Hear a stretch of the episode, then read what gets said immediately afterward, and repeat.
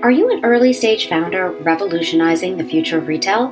Then you're in the right place. My name is Sapna Shah, and I'm an angel investor investing at the pre seed stage in retail tech, e commerce, and digitally native brands. I'm also the founder of Retail X Series, an in real life event series based in New York to help early stage founders think through topics like customer acquisition, sales pipelines, branding, financial modeling, fundraising, and more. In this podcast, I interview founders and investors who've spoken at Retail X Series events in the past, and we dig deep into the tactics around key topics that early stage founders want to hear about. Welcome to the Retail X podcast. Hello, everyone, and welcome to the Retail X Series podcast. I'm your host, Sapna Shah.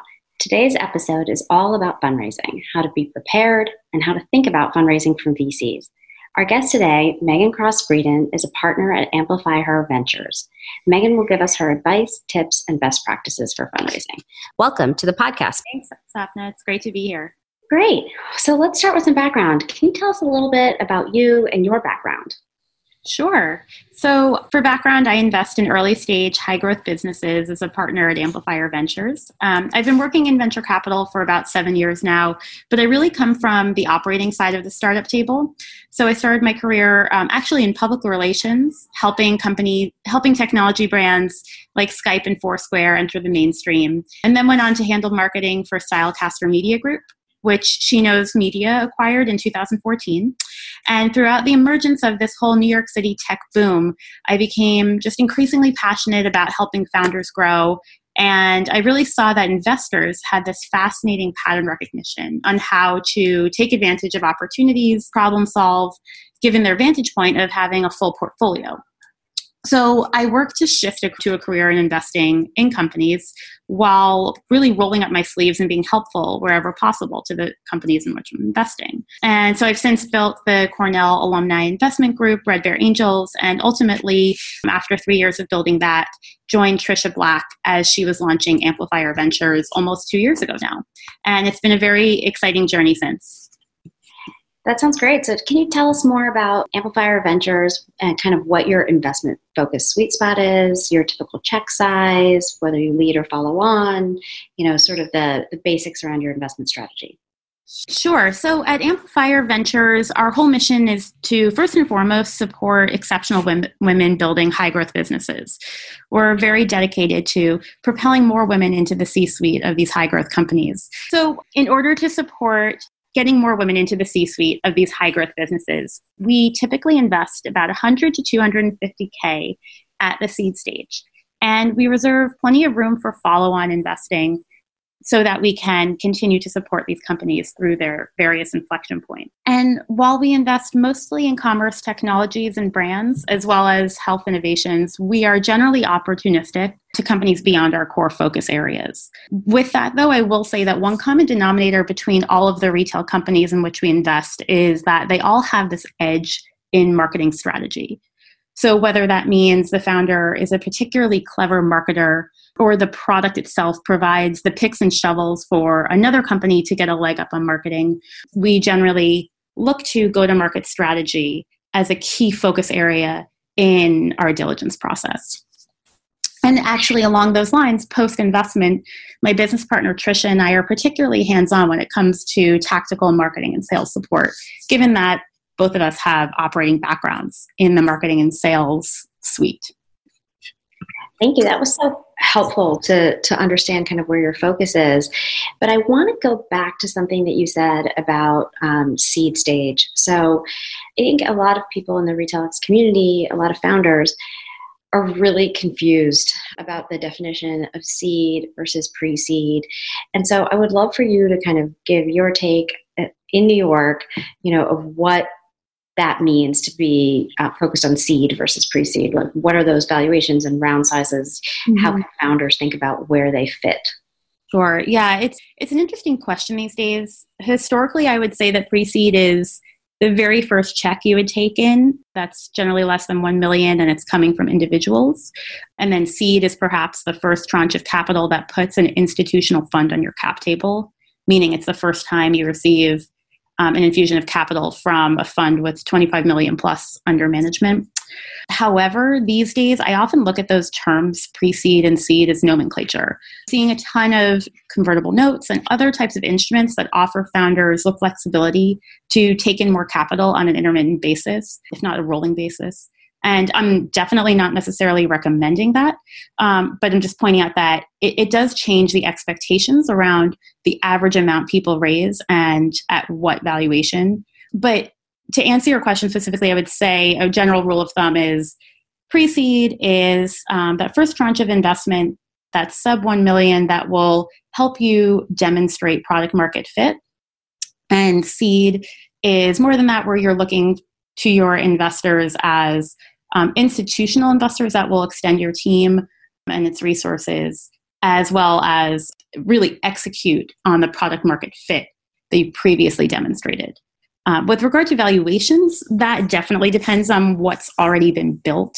So, specifically, what we look at when we are understanding the appropriate valuation of a company um, is the team's previous experience, product viability, and lastly, the demonstrated product market fit. Those are the three core things we look at in order to map back to evaluation that makes sense. However, any one of those three levers could have more value on the intrinsic potential of the business to to raise at a certain price point. I mean, it sounds like basically what you're saying is for valuation, it depends, right? Yeah. Which is, I think, what a lot of investors do end up saying. And there are so many factors that go into it. Um, I always tell founders that valuation feels more like an art than a science necessarily at this early stage. I don't know if you would agree with that. I would absolutely agree with that. I think you can only do so many comps to other companies before you realize that your company is different from all of those companies because by nature of restarting it, it's innovative, right? And the environmental changes that affect valuations at the pre-seed and seed stages, they're very transient. And I think what's important is to think about the reason why you were raising in the first place and how you want the company to look when you're going out to raise a subsequent round. Because the end of the day, if a valuation is high enough where you're maintaining your equity, and then it's low enough where it gives you room to increase that value at the next stage, that's really the rule of thumb I would go by. Yeah, I think that's really helpful kind of perspective to have. I think the question I get all the time from founders and I think you've started to allude to this, is how do you even know when you're ready to fundraise from VCs? So maybe you have raised a pre-seed round and maybe it was 750,000 or it was a million or something like that. How do you know when it's now time to say, okay, I'm going to raise my next round mm-hmm. from from truly from VC versus, as you said, individuals and angels? It's a great question. Uh, what I usually say to founders is that when there's an opportunity you want to take advantage of, and the only thing that will get you from point A to point B is capital, then you're ready to take in outside capital. Meaning to say, you've pulled all of the other levers you could, you see a clear potential for growth, and you really just need cash in order to achieve that growth. The icing on the cake is that investors, especially pro- professional investors like VCs, are effectively an extension of your team, and that additional support does make a dent in the growth of the business. Um, and there are other reasons to raise outside capital at any given point in time. But the primary element I would look for in a business as a founder, as to a signal that it's time to raise capital, is you've done everything else, and now you're willing to give up a little bit of equity in your company in order to get the cash that will make the company grow significantly. Because in theory, the equity of of your own business as a founder um, is a lot more valuable than the cash you get in the short term. And it might not seem like that always, especially when when you're bootstrapped. But it's just an important thing to keep in mind. Um, it's very easy to get thrown off course these days and think that raising outside capital is a necessity for your business to be viable. Um, usually, when you Google a company, the first thing you see is a TechCrunch article announcing a fundraise, for example. It can almost feel like raising outside financing is a benchmark of success, but in reality, I actually think a very small margin of companies actually fit that J the J curve growth profile of a venture backed business. And in fact, some of the happiest founders I know are the ones who actually have been able to exit without having to take in a ton of capital because they grew in the pattern that made sense for their respective businesses and then ultimately owned more of their businesses at, during a liquidity event anyway. I, I, I would love that. And I, I want to dive into that a little bit deeper. So you mentioned the J curve growth pattern that venture capitalists are looking for.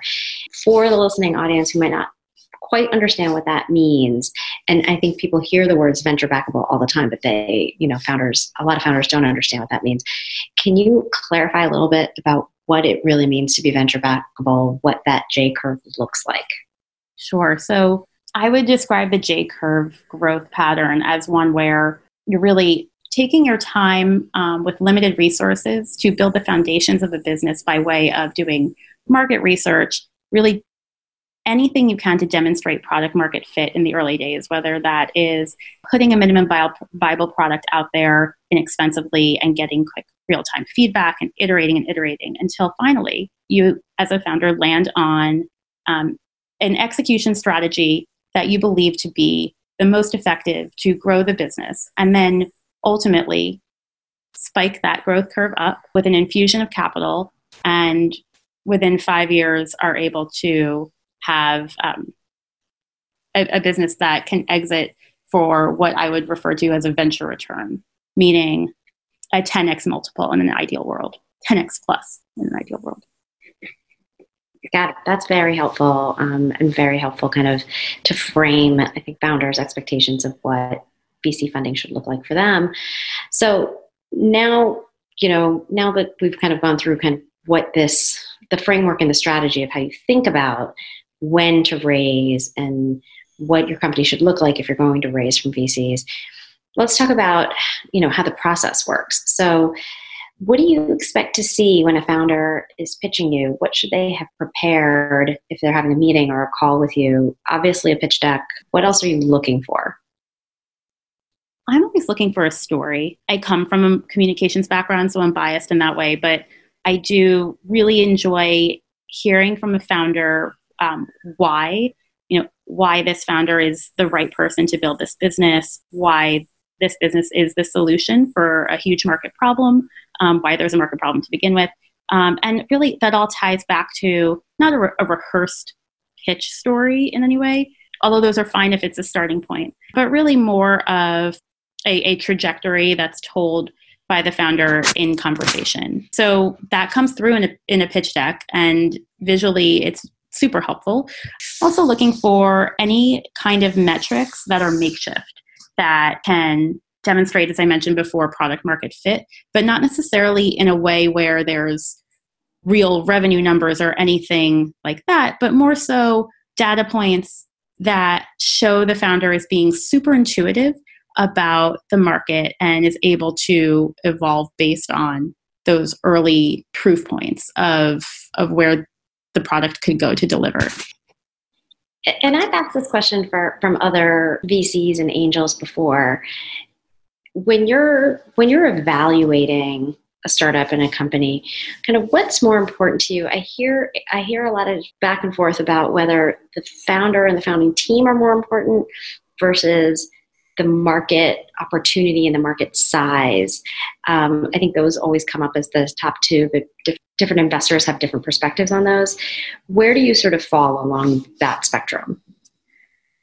So, in any company that I'm looking at, I usually look at the three main elements of, as you mentioned, market management, and then also um, the selection of product that is used to solve the market problem. The team I believed is the most valuable of those three at the earliest stage because that really is the only one that's completely given. Because the team is who's receiving the capital and the team can choose to pivot the business to address um, a different dynamic of market demand at any given point in time um, and really, all you know in terms of what's been built to date is the experience of that team. That team has built their experience, and that's what they're applying. That said, there's also risks for team too. So, it's certainly important to look at the market problem as a key piece of the puzzle. The market problem is an identifying factor of what the thesis of the business is and what the long term vision of the business is. So, if you're aligned with that long term vision as, as an investor, then you're solving for at least one very important factor that mitigates risk. Because at the end of the day, it's all about mitigating risk in an entirely risky situation. And then I would deprioritize product at the pre seed stage. Seed, it gets a little bit more prioritized. So to answer your question, first look at team, then market, then product in order of priority. That makes sense. I think um, like I said, I've got different answers to this question, um, and it's interesting to see how different investors really focus on the different elements. Um, so, thank you for sharing that. So, let's talk about how entrepreneurs should run a fundraising process. Um, at the seed stage, should they be looking for a lead first? Does a lead even matter? Uh, typically, when founders today, I think, have gone through a pre seed round. It tends to be a party round with no lead. It tends to be a lot of angels. Maybe it's a convertible note or a safe, definitely not a price round. So, kind of, what are you seeing as best practice right now, or what you think founders should be thinking about as they get to raising a seed? We're, I agree with you. We're, we're definitely seeing a lot of party rounds at the pre seed and sometimes seed stage. However, I don't think that's a best practice. I do think a best practice is to have um, one of the parties take accountability and um, know that that particular whether it's a micro VC firm or angel investor, has the ability to not only follow on, but also um, lead the charge in helping to raise subsequent financing on behalf of the company. It's an ideal situation to be able to have that lead investor so early on. Sometimes you just want to raise the capital from individuals and even micro VCs who can be particularly helpful and relevant, and then just get back to building the business. But that could put you in a risky situation because there is not one individual who's there to hold the bag um, if there is a an obstacle along the way, such as uh, need to raise a bridge round, for example. Yeah, that makes sense. I think, you know, from my experience, I've been seeing seed financings kind of all over the map in terms of size, in terms of valuation, in terms of whether they're, you know, what structure they're using and whether there's a lead or not. So it sounds like you're seeing a lot of the same kinds of things yeah. um, I'm seeing. Are you are you finding though that there are enough lead investors at the pre and seed stage? Because that's one thing where I'm hoping we see a, a, shift in that so that we don't have founders where we're committing capital and having to help them fill out a round where they're saying everybody else is just hanging around the hoop waiting for somebody to take the lead. Yeah, I see that a lot. I think, I mean, I'm more investing at pre seed. So at pre seed, there's never a lead, I think, or very, very rarely.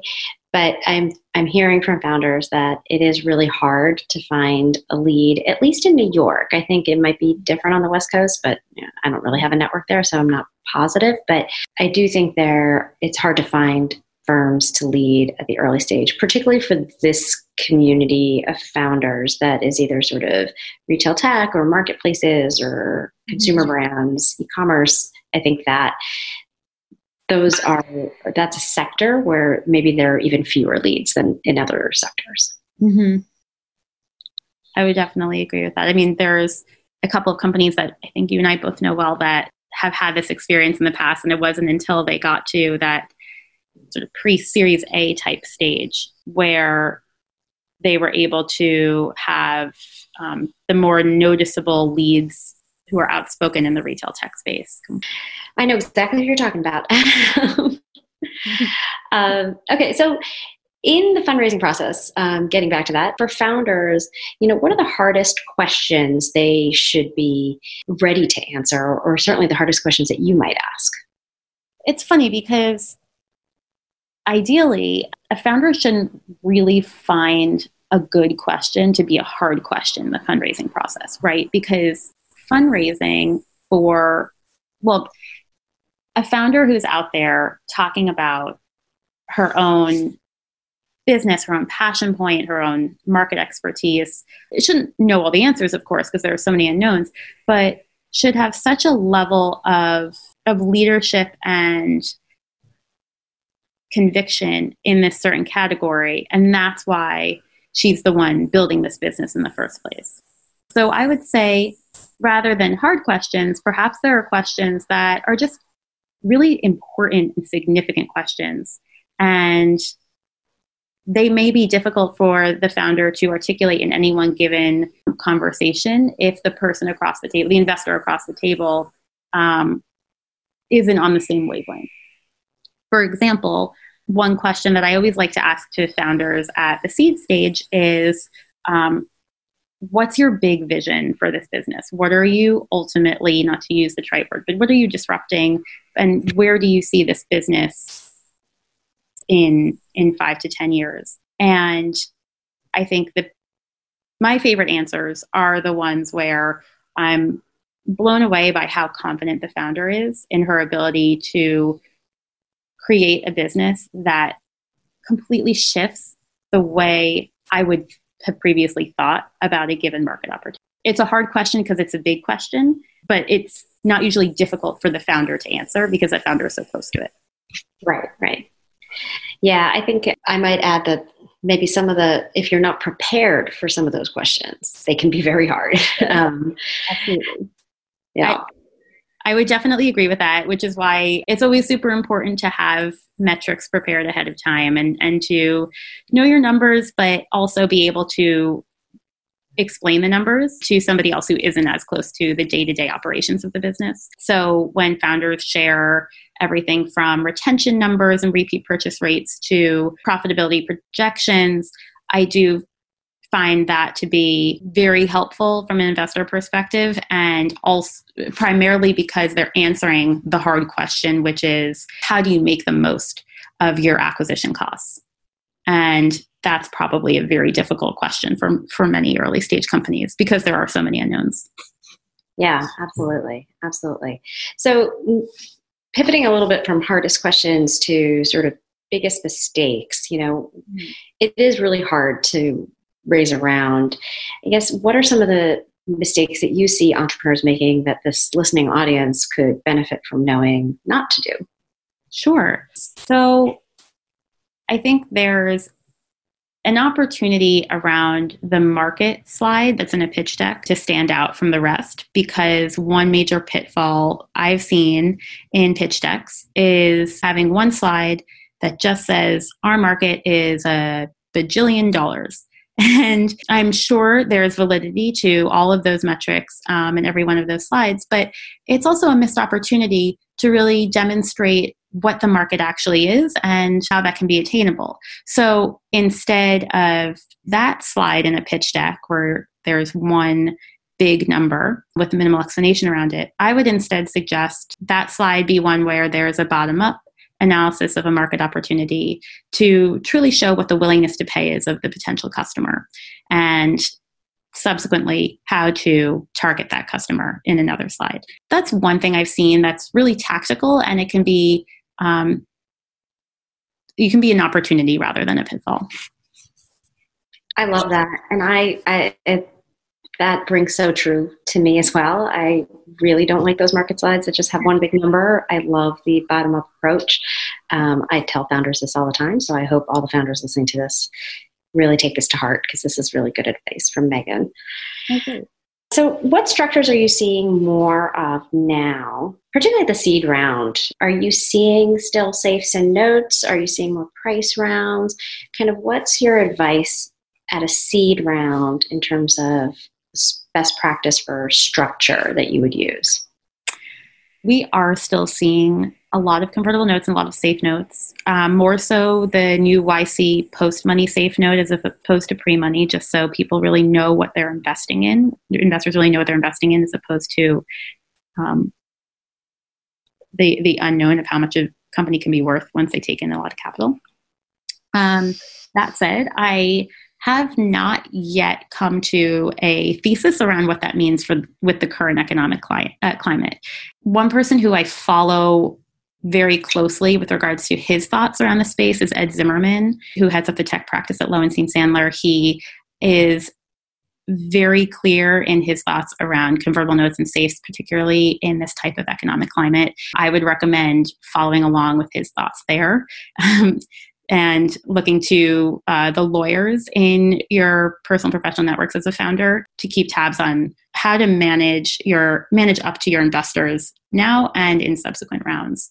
So to answer your question yes we're continuing to see safes and convertible notes but i'm not quite sure how that will evolve in the next 90 days given the current economic climate yeah, I, am so glad that you um, shouted out Ed Zimmerman, and we'll put a link um, to his tweets and articles in the show notes for this episode because I also follow him very closely, um, and I think he has really strong thoughts and really lays out very clearly the differences between these structures. And I think all the all founders who are thinking about what structure they should use really should should be knowledgeable before they choose and at least you know choose one with all full knowledge of what the upsides and downsides of each are. Um, and I think uh, sometimes founders want to use kind of the easiest possible thing for now, but there are also longer term implications. Definitely. And I think, um, I actually think I'm stealing this analogy from Ed, but if you think of it this way, yes, a convertible note or a safe is a way to take in capital as seamlessly as possible in order to continue building your business and taking advantage of traction that you could possibly have ahead of you. However, it's almost like building a house on a shady foundation. And you as a as a founder of a venture backed business you want to build a really big house. So if you're building it on top of the foundation of terms that um, aren't as definitive there are certainly risks there for sure, for sure. And that's a great segue into my next question for you, which is you know, given that we now have sort of pre seed rounds and seed rounds and accelerator rounds, and maybe there was some crowdfunding and maybe there was a bridge note, by the time founders get to a series A, there are significant cap table and dilution implications that might not be obvious at the time. Is there anything that founders should really be doing at the earliest stages, like even at pre seed or friends and family or at the accelerator, to protect themselves kind of early on from this whole issue of building a bad foundation and then you can't build the big house. Yes. Um, I would recommend any founder to stay as close to the nvca.org market standard term sheet as possible it's market standard for a reason. It works and it keeps everyone at the early stage aligned and keeps side letters and any extra cute variables here and there um, to to a minimum and um, that way just keeps everybody focused on building the same pie bigger as opposed to um, raising questions later on I, I think that's great advice. I might add to that that if you don't know what some of these implications and things are, um, that you should maybe speak to your attorney and make sure that there isn't something weird in a term sheet that you've received from someone. So, what's the one most critical piece of advice you would give founders as they go out to raise their pre seed or seed, you know, any kind of early stage fundraising round? I would say a few things. Um, first of all, make sure you're 101% certain that you do need outside capital. And going back to what we were saying before, your equity is extremely valuable. so make sure that you have pulled all the levers at your disposal to build the business to where it could be um, before taking in outside capital to get from point A to point B. The second point I would say to founders is that it is a two way street, and it's really important to keep that in mind when you're fundraising. Every person on your cap table is a long term partner in your business, and you want to make sure that you want them involved and that you're incredibly aligned. So, while the word pitch is used very often, the pitch is a two way street, and you want to make sure that the investors you're speaking to can bring something else to the table in addition to capital because capital is most certainly a commodity right now and it might not seem like it at times but there is plenty of it out there and you want to make sure that you're taking in capital from people who can be additive in addition to that straight cash. I love that piece of advice. The pitch is a two-way street. I think I'm gonna I'm gonna steal that from you and use it all the time now. So I apologize in advance for uh, completely plagiarizing you, but um, it, that makes so much sense. I mean, it is a two-way street. You know, you while investors are diligencing you as a founder, you should also be diligencing them. It's a long-term relationship, right? And it should be 100% aligned for sure. Okay, so I have one last question. So we're recording this as most of New York is shut down so that we flatten the curve of coronavirus. You know, we're doing this remotely um, through Zoom. Let's hope it records properly and it doesn't, it's not all wonky. If it is, I are, I'm apologizing to the listener audience already for that. But what do you think massive events like this, like a pandemic and shutdowns, have on founders' ability to raise around right now? And, you know, for reference to those listening, we're at March 18th uh, today. So, you know, what kind of what what do you think that is going to happen? Can founders raise money right now? What's your advice? It is certainly an unprecedented, crazy time right now. I would say to founders, um, do not be discouraged. The way venture capital funds are structured are such that have raised the capital from their LPs already, and they are actively making those investments. So, you know, we're we're long-term investors. We're not looking to to generate a return within a 90-day period. Um, we're not investing in the stock market.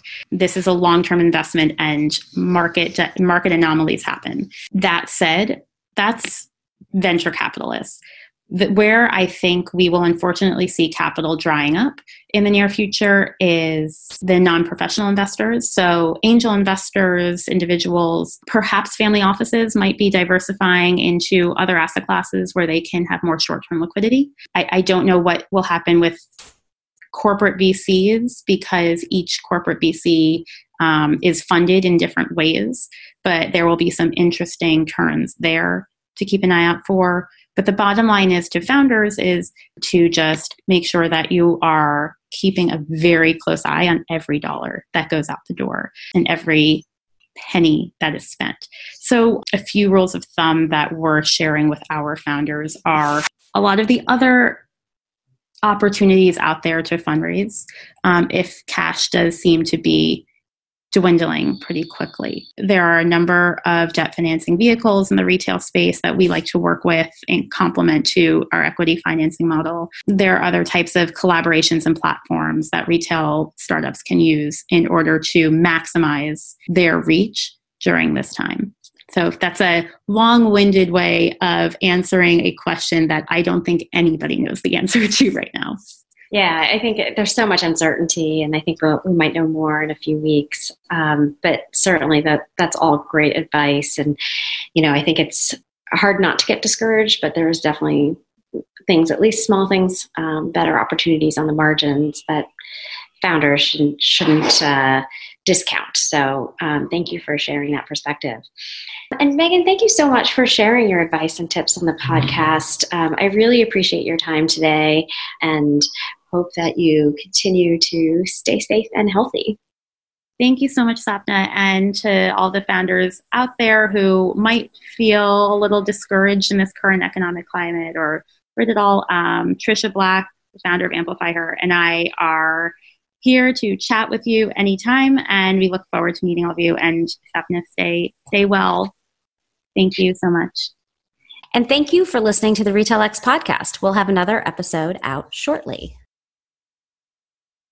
Thanks for listening. If you'd like to attend a Retail X Series event in person, check out www.retailxseries.com for upcoming events in New York. You can also follow us on Twitter and Instagram at Retail X Series. You can also learn more about me, find fundraising resources, or submit a pitch deck at www.redgiraffeadvisors.com. Thanks and catch you next time.